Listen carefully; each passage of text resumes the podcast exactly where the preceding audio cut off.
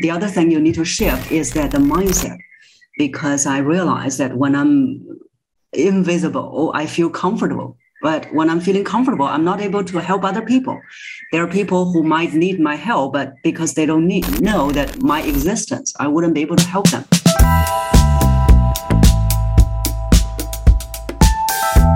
To another installment of the Perspective Podcast. My name is Devon, my co host Mitch Harley, and we have Cynthia Zhai. Am I pronouncing that right?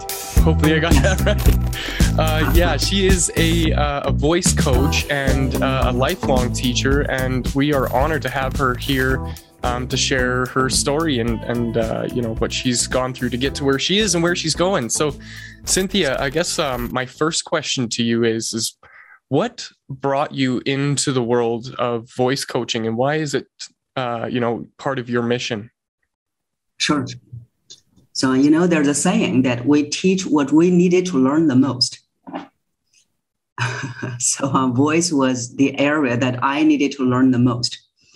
In my very first corporate job i was not very assertive and uh, to the extent that i was bullied by the boss and uh, then at the end of that that job, that uh, I was having extreme level of stress.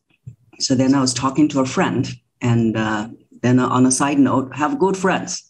so I was talking to a good friend, and she said, "Cynthia, you're not assertive." And that's where I went on a journey to be more assertive, to be heard. And uh, voice, the speaking voice, was one of the areas that I discovered and when I developed my own speaking voice, I realized, wow, not only that I sounded more assertive, more powerful, but also I felt more powerful. So that's where it planted a seed that this is something that I can help other people with. And in my last corporate job, when I was doing uh, training uh, on leadership, so some participants they were asking, "Oh, Cynthia, uh, you have a good voice. How do we develop our voice?" So that's where I realized, ah, there's a market need. That's where it gave me the final push to come out of the uh, corporate world. And so you kind of went out on your own and and started to kind of build your own business? Yes, for the past 12 years. So, did you create a curriculum yourself? Did you go to something to kind of uh, kickstart that, or did you just say, "Hey, I'm going to start from scratch, build this on my own, and then if it becomes accredited later, great"? Uh, so in a way, I was uh, creating the curriculum by myself. So I was looking at what worked for me. That was in the beginning. And then uh, as I coach more clients, I realized, ah, these are the things that works the best. So the uh, curriculum has been fine tuned over the years. I love that you kind of approached it with a, um, a ready, fire, aim mentality. We preach that a lot on this podcast in that you know you can only do so much to learn and, and grow yourself. And then uh, you know when you want to go out into the world and help other people you just have to put the message out there and see where it lands and see who it resonates with. And when it does when it connects with people um, you know that's kind of when you start to narrow in and, and refine the aim like who you can help and you know how you can help them along their journey. When you were going mm. through that process um, how did you manage the i guess we'll call it stick to itiveness to be able to keep going down that path even though i'm sure you met a lot of you know roadblocks or, or failures along the way? Yes. Yes. So uh, uh, for me most of the times i felt that i was like ready fire and then aim. So i came out of the corporate world only had one client in the pipeline and uh, so after I finished working with that that client, then the pipeline was dry. And then I realized, oh my God, the saying is true. The saying was, if you if you don't have a plan, you plan to fail. and uh, so that's where I realized, oh, this is uh, something that I need to take it seriously. And uh, also that that's where I started a plan. So, uh, so. Yeah when you decided that this is what you were going to do, and or you were going to attempt to do it, um, there's a lot of great ideas out there. I think you talk to most people with some sort of entrepreneur spirit, they've got some really good ideas. Yes. But where they're missing, and they may even attempt it, but where they're missing is how do I take it from a cool idea, maybe even a hobby, to that monetization. And and there's not like to me, there's nothing wrong with that. We all need to make a living, and so you might as well make a living at something you enjoy. Where where did you realize? Okay, do, you got to do some test market a little bit. At what point did you say, okay, now it's time to monetize? Now it's time to charge? And how did you come up with that formula so that you could support yourself with this path? Mm, okay. So uh, that's why, you know, that whenever we have an idea, we have to test it out. So one thing that I did was in the beginning was go out and network. So I went to a lot of networking events to test my idea. And uh, there are also different ways, even that introducing myself. So I was testing if I say it in this way, then I see their response. So what kind of questions they will be asking? For example, in the beginning, when I said, "Oh, I'm a voice coach," they said, "Oh, are you teaching uh, singing?" And then I realized, oh, okay, I need to uh, change the way something I need to change. So it's always that whenever you have an idea, you have to test it out. Uh, one is the networking events. Two is now all kinds of social media platforms. So you need to uh, also uh, just get your ideas out there. There are some of my uh, friends who just started their business. They will be asking me. They said, "Oh, Cynthia, do you think that this will work?" I said, "You're asking the wrong person." Even though I did build a good business, but I'm not your customer. You have to test it out with the customer with the potential customers, see what their responses are, see what kind of questions they ask. And uh, even that if you don't have a client in the beginning, you can work with friends and then see that what kind of uh, experience that they they had, what kind of feelings they got after working with you. So uh, that's very important that you need to uh, have the idea and then test it out. That's where you will need to fine tune it afterwards. That's so important. I know uh, there, there's an old saying um, if you judge a fish on its ability to climb a tree, the fish is going to think it's an idiot for its whole life. And that's so powerful when it comes to business. And that if I came to you with an idea and I was like, hey, you know, do, do you think this is going to work? Well, you're not the right person, right? It's the fish in the tree. But I gotta, if I went to other fish, right? Or I went to a different place where the thing that I, the problem that I'm solving would work, I get different yeah. feedback. So that's so important for for anybody who's kind of in that space of like who has an idea or wants to try something or pursue their passion. Um, you yes. know, it's not always valuable to ask people if it's going to work because you could be, you know, essentially asking the wrong people. Yeah, that's right. Your, your client, like, let's talk about your first client. Once you were officially like, I'm going to go forward, you've made a deal, you have a rate, and and you're going to move forward with this transaction how did that go? Because the, nobody wants to be the first. Everyone wants to be the tester because they get something for free, but nobody wants to be that first paying customer because there's no, in a sense, there's no credibility or history, even though there is, but there there was no official client employee relationship, right? Yeah. How did you overcome that barrier from convincing somebody that hey, this is tried, this is tested, it's true. You just need to be the first one to support me monetarily.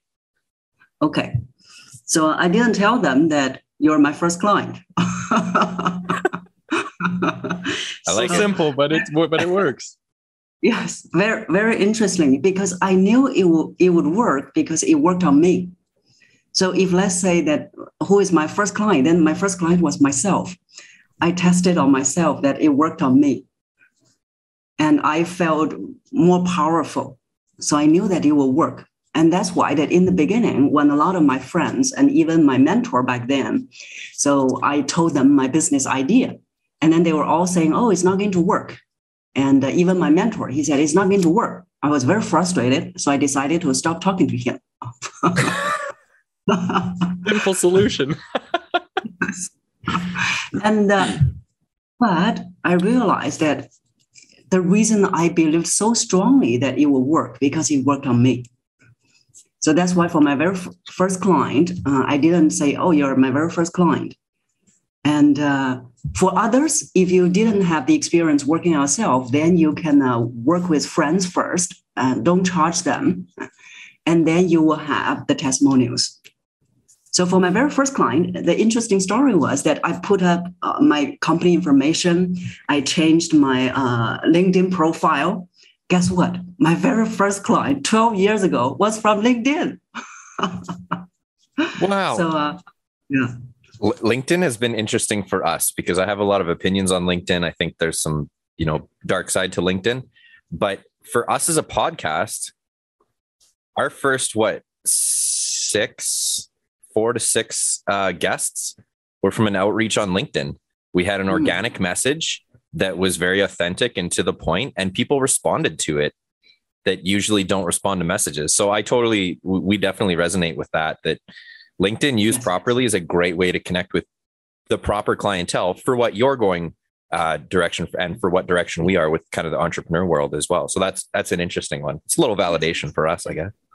That's right. And then also that he got good result.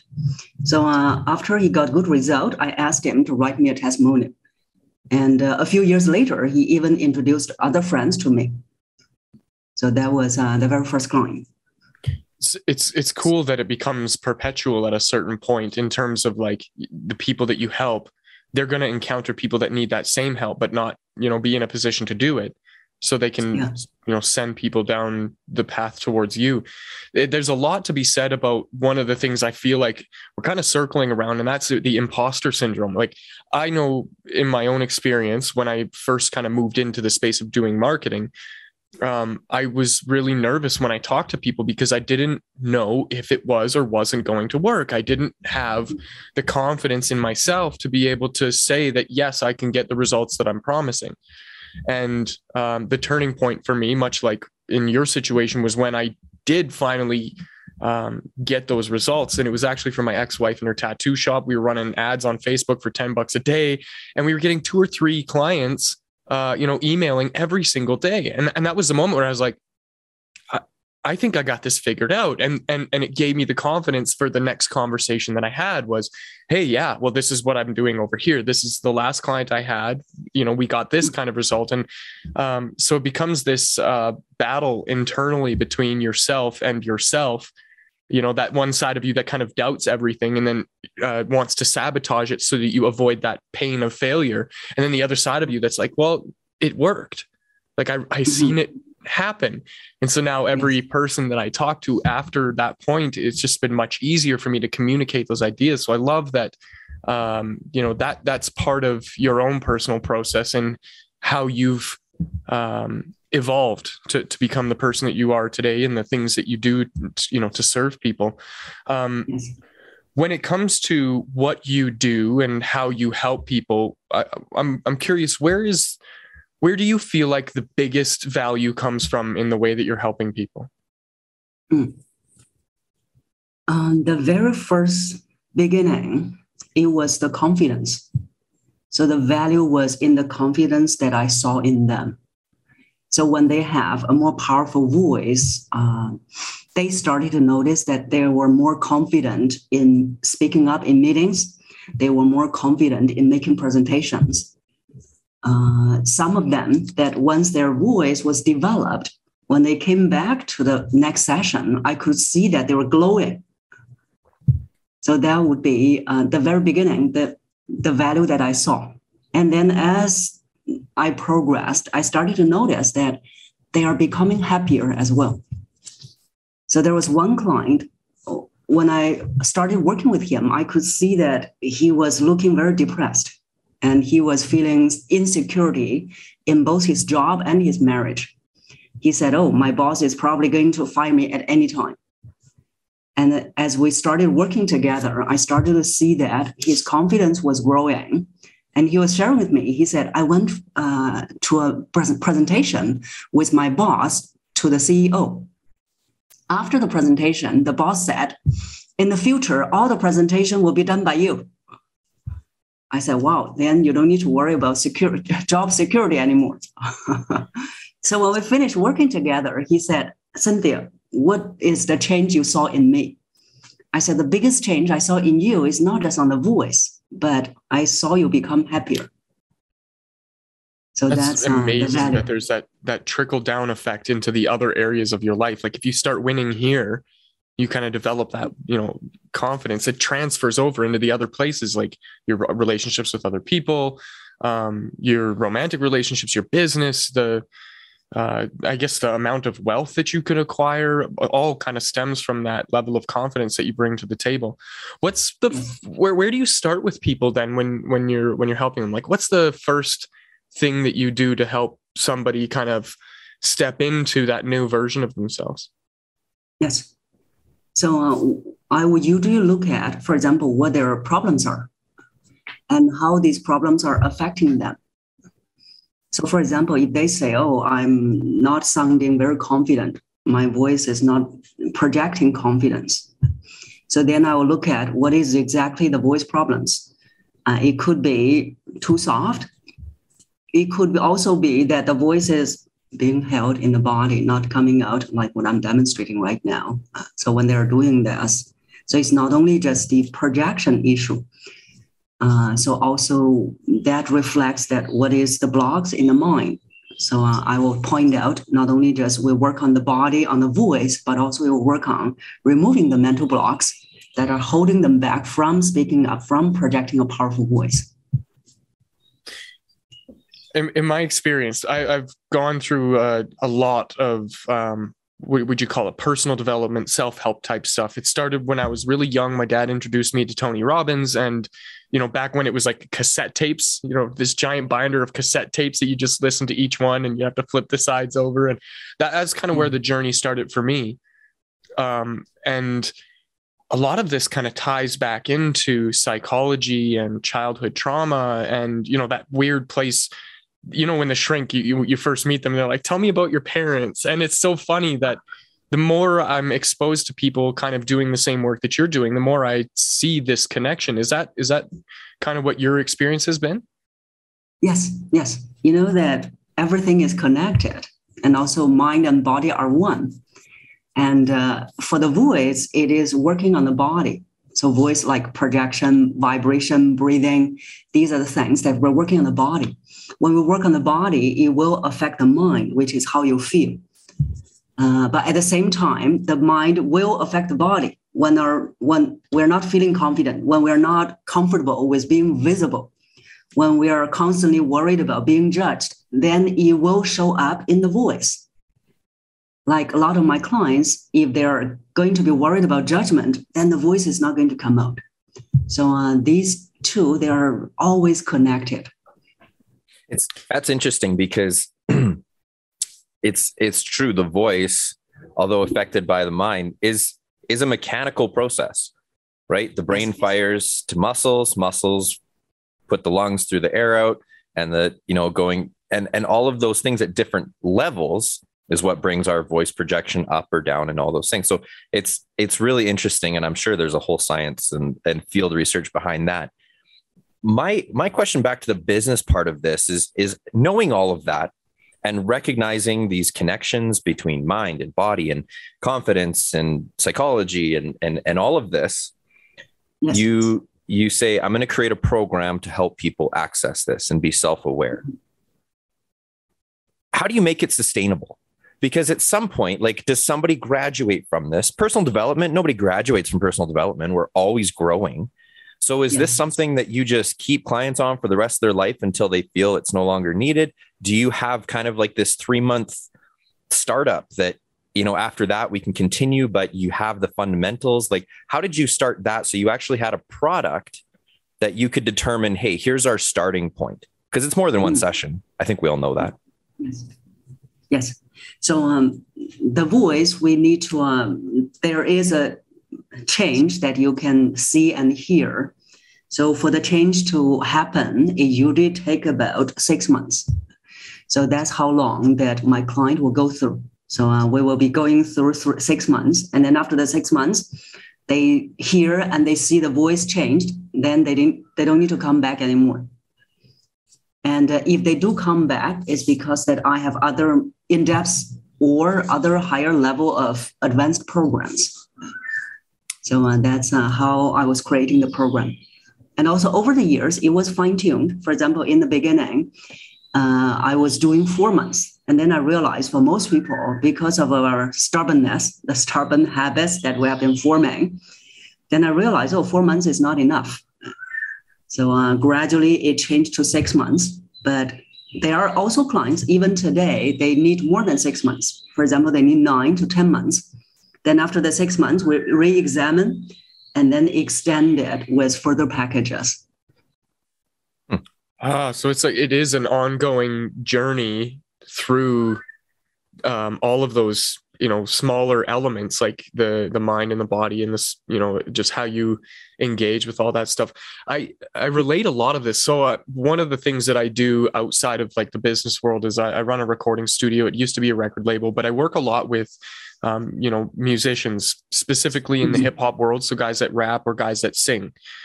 And uh, a lot of the time um, i notice with these people that uh, they're very they're very tight they're very constrained and they're very um, i call it being afraid of your own voice and so mm. when they hmm. go to sing the version of you that's in your car by yourself singing and belting it out loud is very different than the kind that's in a quiet dead air studio in front of a microphone with headphones on uh, and in getting somebody to come from being there in that really really quiet environment to that um, you know open and uh, expressive place. It, it's quite a journey, and I. I've only ever had, you know, an hour or two hours with somebody where we're trying to get the best take possible for the art. And and so there's only so much that I can do, but I wonder what that journey looks like for somebody over, you know, a longer period of time. What is some of the uh, things that you notice that change outside of, um, you know, just the confidence? Mm, okay. So, for example, in the beginning, uh, some of them, their voice sounds very constricted constricted in a way that is like this one, one of one of the problems that this is how they're speaking.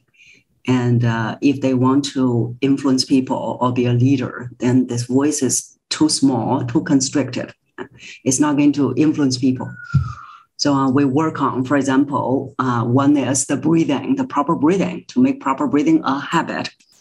And two is we work on generating more sound in the body so that the voice can come out more. And then at the same time, we work on what is it that is holding the voice back. Uh, some of them, for example, they are afraid of being judged. So then we need to uh, work on getting over that judgment, the fear of judgment. So when they started to work on the voice, I started to see that first the voice is coming out more. Two is that when they are speaking in the past, when we are doing face to face meetings, they started to see that their voice can fill up a bigger place so that's uh, one of the things that I always tell them that your voice needs to take up space. So that's uh, some of the things that they will notice. Or for those who uh, speak fast, they notice that they speak slowly. Uh, also, that they realize that the changes from other people's responses. So one recent client, uh, that was one of her problems, that the voice was held inside of the body, not coming out. And as she progressed, she said, now in meetings, other people ask me, what do I have to say? They want to hear from me. So she was very surprised. So those are some of the changes they started to notice, not only in their own voice, in the way they feel, but also from other people's uh, responses. Right. Okay. Mitch, you're muted. Quiet. Quiet, Devon. Uh, can we change direction for a second because there's there's things about your journey that I I do want to touch on for for this mm-hmm. episode. So I think your program is beautiful. I've taken a lot of public speaking and uh, I do. I've I've started auditioning for audiobooks. I, I think it's I think it's a great asset that people in the business world need to recognize they need. And uh, yeah. so I think that's really cool. And I think that your development of that is is very impressive and and very admirable. But I also know that in your uh, journey of yourself, you've created a bit of a, a reputation. You've created kind of this uh, atmosphere, culture around you where you are presenting uh, in front of audiences that really would be attractive to a lot of people. They would love to speak in front of those audiences. You know, your your TED Talk. I mean, everyone in this world would love to be on a TED Talk. How did you get there? How did you end up speaking at Stanford? How did you get the you know nominations that where did that come from from this this concept of a of a public speaking or you know voice voice coaching to now yes. being coming almost a leader in your in your field yes where, where did that transition happen mm. So that's where um, I realized that what I'm doing is not just a career. What I'm doing is my purpose, is my mission. Um, so, uh, because over the years, when I started working with, with more clients, in the beginning, I realized that many of them they have similar experiences like I did. For example, they were not assertive, they were not heard. And of course, over as my business progressed, now I have clients with all kinds of problems. Some of them they sound too aggressive, uh, too loud. But in the first two to three years, when I realized, oh, they are they they are the old me, then I saw the meaning of my experience in my very first job, which I where I was bullied.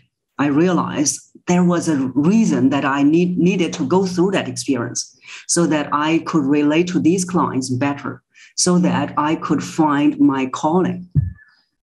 So the more I do my work, the more I realized this is what I'm put on this planet to do. So when you realize that, then you want to do more things to uh, influence more people, to help more people. So that's why that I'm not only just limited to doing my work anymore. I want to bring more difference to more people. So that's where the mindset shifted, and that helped me to uh, be more exposed. And of course, I needed to get over my own fear of being visible as well. And once I was uh, able to get over that, then I am reaching more people. I am exposing myself more so that I can make a bigger difference. Were those opportunities brought to you and you said yes? Or were those opportunities that you sought out and and took advantage of that? Like was it your initiative or was it brought to you and you were available to take the opportunity?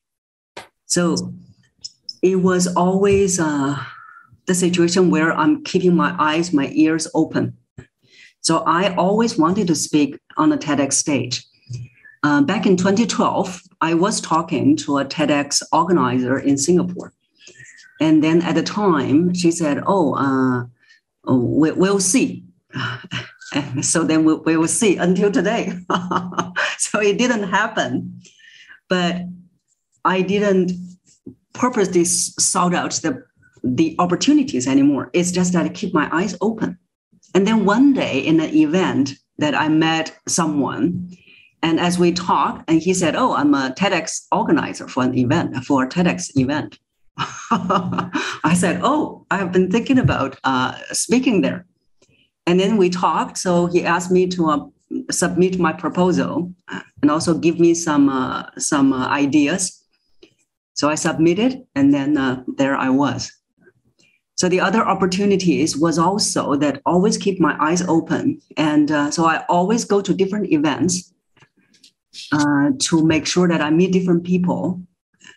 So these opportunities are brought uh, in by those people that I met. So I, I've recently come up with this concept that I run my life by now. And it's that I never say no until I know all the facts. So, you know, uh, recently had an opportunity come up that my first inkling was like, no, I don't know what it is. I don't know what I'm doing. It's kind of over my head, but I, there's this part of me that just said, yep.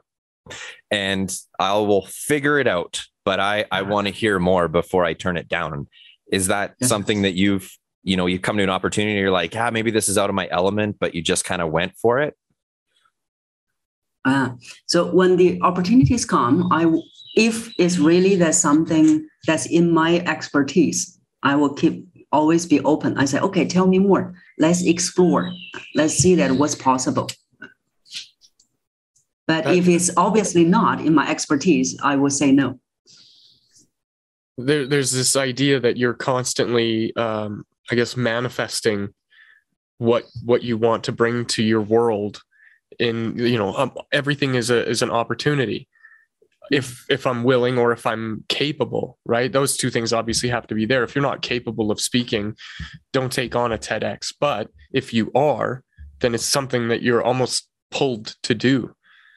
Yes. how did you yes. how did you find that inside of you? Because i know you said this um, overcoming the fear of being more visible And me and my brother, we have this conversation quite frequently because he's a, I don't know, I guess we'll call him a very private person. And me, I'm entirely the opposite. Like I'm also a singer. I, I love playing music. I, I love being on stage and, you know, the, the energy that I get that I can give to other people and create this really, really phenomenal experience for people. I, I love that. But my brother, he's afraid of that in terms of like, he doesn't want people to see him or know him, but it's like you're limiting um, you know the amount of people that you can help and you're limiting the potential for mm. what that means for your future. So like how do you address that? How do you overcome that?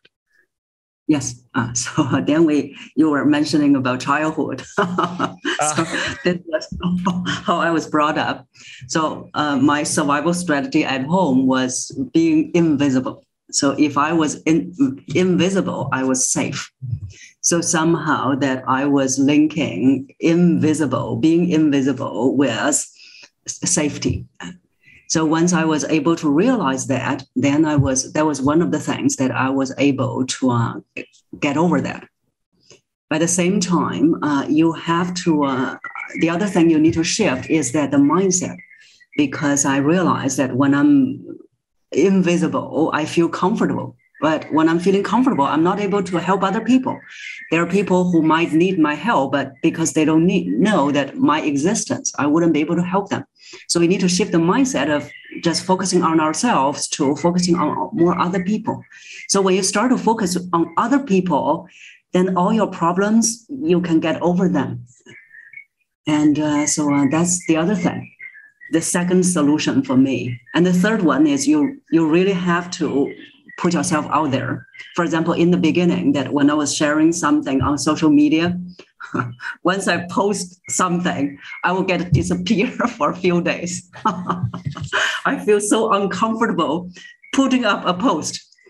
And uh, as the time goes by, I the time that I needed to get lost, get disappear, gets shortened and shortened. So now I don't need much time to uh, disappear once I put up a post. you touched on something really uh, important there, and I don't want to gloss over it. There's an old adage uh, to save yourself, sometimes you have to save others, or to help yourself, sometimes you have to help others. It's different in some places. But uh, when you shift that focus off of oh, how do I feel? I'm insecure. I'm not confident. I'm not good enough. And you just put that down for a second and shift your focus over to, oh, that person needs help with confidence. That person needs help with feeling more grounded and secure. That person needs help with being able to speak out. And I, I can do that. It kind of, it, it, kind of eliminates that, um, that judgment that it, it just takes it completely away. This happened for me um, a long time ago. I did this experiment where I went to a bar by myself. Um, it was a very crowded space. I ordered a beer and a basket of fries, and I just sat there in the middle of the room in that really really uncomfortable feeling. And I, I, recognized a lot of the thoughts that were going on in my head was what other people were thinking about me.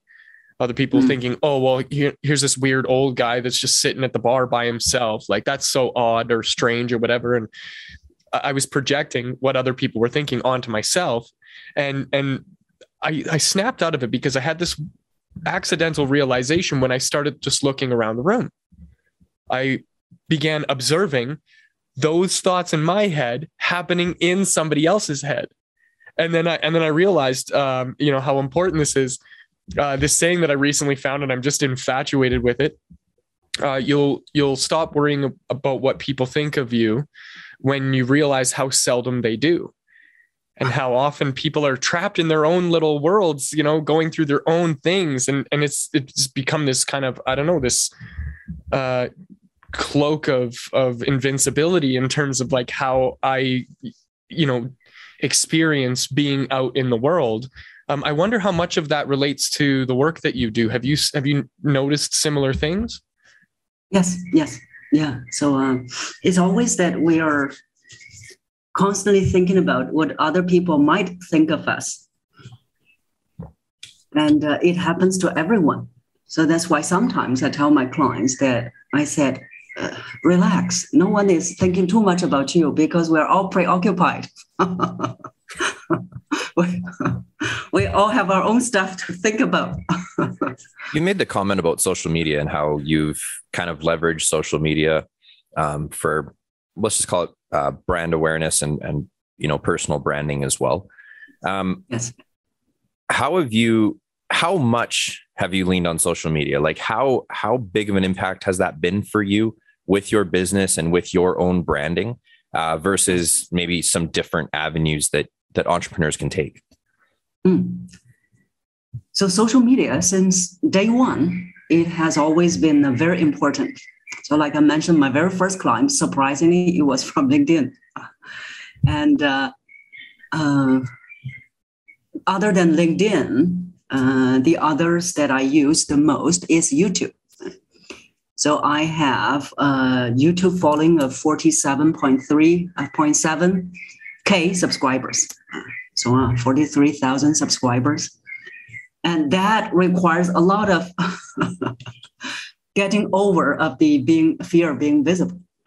So once I was able to get over that, you see that YouTube has become a very important platform for me in growing my business. Because on YouTube, there are right now, I think there are over 250 videos. And these 250 videos help people understand how I can help them, uh, what kind of voice problems I help them solve, uh, what is my teaching style, so that has helped me in uh, getting a lot of clients. Many of them, once they uh, watched at least 50% of my videos, then they came and say to me that, oh, I like the way you're teaching. Or they say that you mentioned one voice problem. That is exactly what I'm experiencing. So uh, that's one of the uh, social media platforms that I use. With your YouTube, YouTube's interesting because uh, it's easy to put TikTok videos up. It's it's actually not overly hard to gain a small following on TikTok. Um, Facebook, you know, I think everyone kind of runs on that same thing, but YouTube is different in the sense of, you know, to to get a thousand subscribers and and north of that is not easy because you don't interact with people like you do on TikTok. You don't and and the other social media platforms. You can actually almost kind of recruit uh, connections and, and followers, but you can't do that on YouTube. So mm-hmm. how did you did you find that there was a period where you were kind of like nobody's seeing this and nobody cares and then all of a sudden it kind of jumped to that next level? How long did that take and how many videos and what kind of views until you finally saw some traction with the value you were bringing? Okay. So it's uh, I think at least about 5 years in uh, that's where I started to see that the uh, more and more uh, subscribers. So uh, once you get over 10,000 subscribers, it will become easier because uh, YouTube will start to highlight your videos more. But the initial stage, you will need time to build. And of course, and now I think there are courses telling you how you can get subscribers fast. But for me, when I started, I didn't think about, oh, I need to get 10,000 subscribers in how much time? All I was focusing on was I, I want to um, post more videos talking about people's problems. And uh, that's what I did. So when, when you did that, then more and more people will start to come and they will recommend your videos because you are helping them, you are addressing their problems. So that's what I would encourage people to focus on as well. Really get very clear about what kind of problem you're solving. What are the problems that people are experiencing? When you can address that, then they will know, oh, you might be the one who can help me. It's crazy because like like YouTube functions as a uh, like a search engine rather than a social media platform. A lot of people still classify YouTube as a social media platform, but it's like that's where people are going to figure something out. If I have a problem with my car, for example, you know, how to change a tire. And then I can find, you know, hundreds of thousands of videos of how to change a tire. So it that's gets right. when, when you're doing this in terms of like business and building up your client base, uh, it becomes a little bit more difficult to figure out what people are searching for and and how you can show up there to you know serve them and help them do you have a strategy for that or or you just kind of were winging it until you figured it out uh, yes there's a strategy which is that one is there are three things people need to do at least. One is that for every client you helped, always remember that what are their problems? What is the language that they are using? So, uh, for example, a friend of mine, also an entrepreneur, she said, Oh, I help people to get more authentic. But not a lot of people wake up in the morning saying that I want to be more authentic today. Nobody's Googling how to become more authentic. Seems And counterproductive. then- So yeah, and then she said, "Oh, one client said that when she finished working with me, she felt more liberated." I said, "That's the word she's using. Use the word liberated. You help people get more liberated." And uh, so one is that get very clear on what problems you are solving and uh, what is the language that your clients are using. How do they feel after they finish working with you? Use their words and then you can turn them into many videos already. For example, the client come to me saying that, oh, uh, I'm speaking with a very soft voice. When I when I'm in meetings, I'm not being heard. So then I make a video about how to be heard. and then after finishing working with me, they may say that, oh, now I can see that people are more engaged when I'm speaking. Then make another video, how to be more engaged when you're speaking. So that's one, one source you can look for ideas about videos from your clients. And the second one is that you can go to uh, Google and YouTube. In the search box, you search, for example, voice training. And when I type in voice, just voice the word, there are already a lot of suggestions coming up. Then you know those are the things that people are searching. For example, I put in voice. Then there are things like uh, online voice classes. Then I can make one video about online voice classes. Uh, there are also uh, videos like uh, the ideas when I search voice, they said voice exercises. So I did make two or three videos about a quick and simple voice exercise. so that's the second idea that they can have. And the third one, we know that uh, Google, there is a function called, I think it's a Google keyword search. So people can uh, Google that and see how you can set it up. So uh, anything related to your topic, to your expertise, uh, Google will let you know what are the things that people search the most. So those are three ideas for people. When, when it comes to content and videos, um, was there ever a fear? Because I- think some people they hesitate to put out too much information because they don't want to give everything away. Uh, you know, for having 250 videos, could someone watch all your videos and being like, "I'm good. I don't need your services. I got it all for free." Like, is Yes. is that a reality? Is it not? Because it it seems like you've put a lot of content on there. Where do I need to take your course? I can just watch Yeah. all your videos. Where is that Yes. distinction, and and where did you become okay with putting all that content out there? Yeah. Um, I am being okay with that. And also, there are people after watching my videos, they don't come to me, which they're also not my ideal client. Uh, so you want to also get very clear about who your ideal clients are. So as I progress, my uh, ideal clients are in the leadership role. So those who are in the leadership role, they're not just going to watch a few videos and then uh, don't don't want to work with me anymore. Um, so knowing who your ideal clients are and knowing that you cannot serve anyone. So there are people that I'd love to help them, but I'm not able to work with them. They may not have the, they may not be ready mentally, emotionally. They may not be ready uh, financially. But with my videos, I can still help them. Uh, so uh, it is really that getting very clear about who your ideal clients are. And then two is that you you see, having been working on this for over 12 years, that all the, even for the 250 videos is only a fraction of what I have to share. So I really constantly um, improve yourself, improve your teaching, uh, so that what you teach is so rich that you I can talk for three days about voice. Three days are nice. so, It's almost Okay, like thanks. you, yeah, Sorry, there's go still ahead, a small fraction. Well, this is the podcast dilemma, right? Like you think of like we're on this is this would be episode i don't know something around uh, 24 25 something like that and each of them are average an hour so we've put out 25 hours of content for people to listen to yes. so that's a ton of content and we've really hit a variety of, of topics you know some people don't want the podcast because it's like well i'm, I'm not getting paid for that immediately in a return. It's not a cash mm. exchange for that information sharing, right? And so some people are actually hesitant for the podcast or they run out of material because they talk about a topic that you can't talk about for more than two hours. So yeah. it, it's an interesting dilemma. De- we definitely understand. Me and Devon have had that conversation about what to share, how much to share, and do you just give it all away and and it'll attract the people that you want? I think that's a great point for the ideal client. Yes. It's interesting because uh, in in my experience, what I've noticed is, is you you have to be prepared to help people.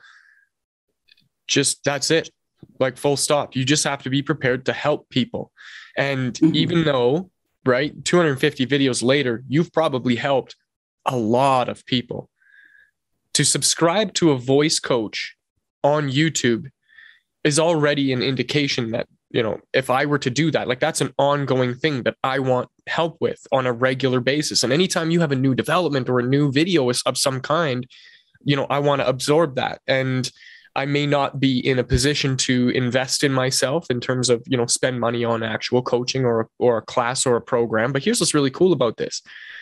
My journey would look something like watches 250 videos start speaking with confidence and and actually you know elevating myself in the business world. And then i encounter people along the way who also had that problem. And i you know what? I i know these people are in a position to invest in themselves and would like to mm. do some and i can say you know who helped me was cynthia. She she yes. did a phenomenal job of helping me. And then guess what? That person who's never seen the channel never subscribed is going to become a customer and in turn support you. And that's because I genuinely got value from the things that you were providing. So I'll never become a customer, but I know people who will. And I think that That's there's right. a there's an unspoken power in your ability to be prepared to just help people.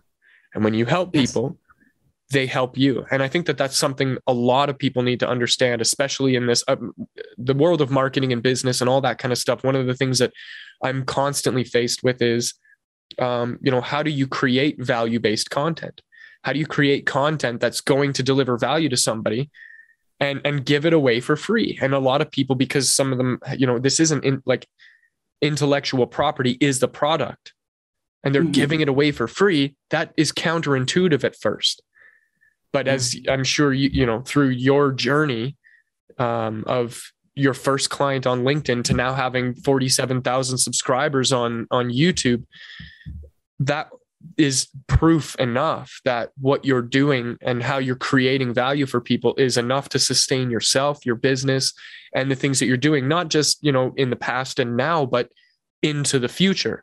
So on that note, as you continue to develop the brand and the business and, and put yourself out there, what are your goals for the future? Where are you taking this?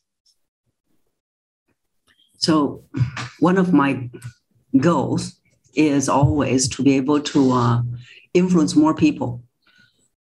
So that's where that I keep on speaking as well, uh, speaking in different parts of the world, speaking at different conferences, so that I can help people, I can influence people, uh, influence more people, uh, make a bigger difference. So that's uh, my primary goal. And then uh, at the same time, it's again that the, the second thing that I have in mind is to influence people on a deeper level, deeper level, in, including, for example, mental and emo, emotional uh, healing. Uh, so not only just the voice improvement, but also from the voice, we can improve their mental and uh, emotional condition. So that's uh, my second goal. That's such an asp- such a high-reaching aspirational goal. I, I remember hearing Gary Vee talk about, you know, what his bigger goals are, and this just resonated with me so deeply. He said, "I want to have the biggest funeral." and at first that's a little a little jarring but when you dig into it and you unpack it a little bit more it's like oh y- people that go to your funeral are there because you've had an impact on their life and that to me yeah. uh, just became so profound so to see you know to meet other people that are kind of on that journey or have deeply connected and resonate with that um you know higher purpose of the impact that you're going to have on the world you know when you're gone how many lives you've affected how many people you've changed and how that ripples forward. Because the, if you help somebody uh, you know learn how to have more confidence and communicate better they can go out in the world now and solve bigger problems just because you were able to help them do that. And i think that that's so powerful. Yes yes when when you took the advantage of the opportunities like we talked about earlier the the speaking engagements and you know going back to the ted talk the stanford all of those did you find that I, i'm assuming just from our conversation that you went into those because out of passion? There there was no hidden agenda. It was just this is what you love doing and this is what you wanted to do. That being said did you see a direct result in the impact in your business because of taking advantage of those opportunities and it it grew at a faster rate at yes. by any or you gain clients or maybe just some reputation or other opportunities like just because you went into something you were passionate about was there a correlation to growth after that? Yes yes definitely. For example the tedx talk the very first thing i noticed was instant credibility.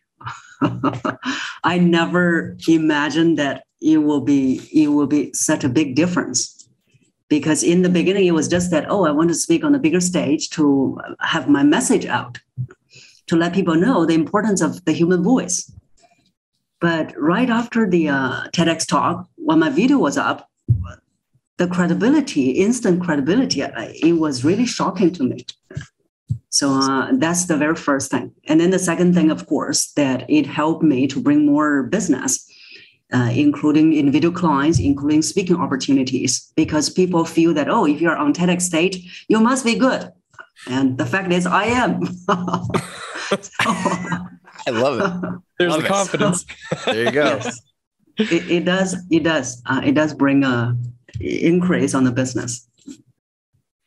Is has there been a certain target? Like I know you talked about, um, you know, corporate clients and and kind of like leaders in in their fields have you have you gone down any testing paths? Like say for example a, a whole corporation or a company wide program or, or anything like that that maybe you've experimented with at all? Because like you seem like a very innovative person so i'm sure you're always thinking of new ways to develop and and move forward. Yes. So uh, i do my uh, experiment in my pro bono speaking engagements uh, because the corporate ones they're they're paying you and it, it, better be tested. Yeah. So, so uh, in my uh, pro bono uh, speaking engagements i test my new ideas. I test new ways of uh, a concept. So that's why that i i still encourage people to do pro bono speaking engagements. There's still value to be shared in those yes. in those situations and if and and capitalizing on that in terms of like you know just getting yourself out there or being a part of that conversation uh, like you said that lended credibility just goes so much further when you know somebody's yeah. looking for somebody like you um, we're kind of coming up to the end here so just to kind of wrap things up um, if there was one thing um, that you could leave people with that would make a huge impact on their ability to you know put themselves out there and communicate with the world and have a bigger voice. What would that be? It's the saying that clarity comes after action. So don't look at your computer all day and trying to figure out some new ideas whether it will work. Go out and test it. Once you test it then you have the clarity so clarity comes after action. Stop thinking about it. Go out and test it. Talk to people and see how people respond so that you can fine tune your message. Otherwise, that it will only be um, an idea. I've heard people talk about their experience with skydiving and the whole, you know, the weeks, the days, the hours leading up to the moment that they propel themselves out of the door of a airplane at 30,000 feet uh, is this immense fear and it's paralyzing and it's crippling for some people. And the second they step off the edge and begin falling is the moment where they experience the most, like you said, clarity, happiness, the joy that comes from finally overcoming that thing that they've been in fear of for so long. And and I I love that that saying is it, it relates to to anything. Um, you know, just having heard that experience from somebody else is when you make the jump, that's when you finally see, you know, the truth behind everything. And that fear was actually just a facade and stopping you from taking that action. So I love that that's the uh, the point that you make. I got I got one more question before we wrap up.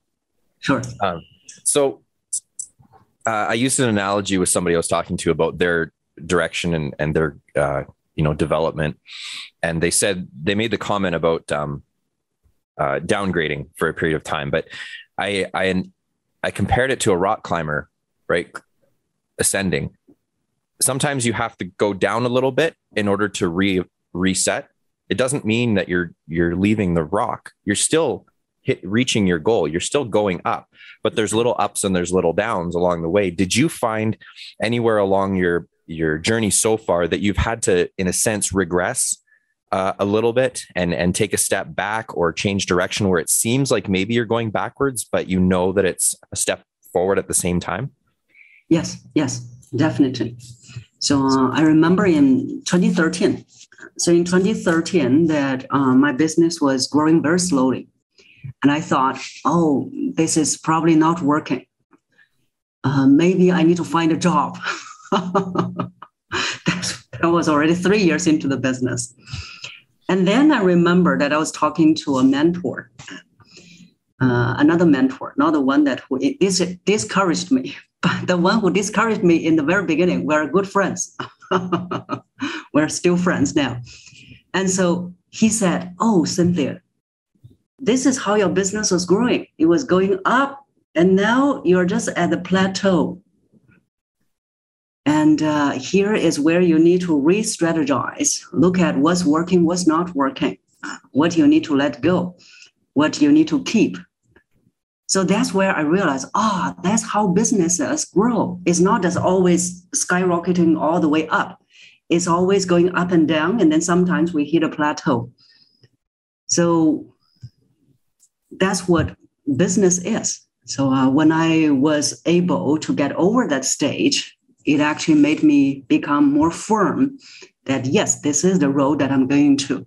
I'm not going to find another job anymore. so uh, that's uh, one of the experiences. Awesome. I love that.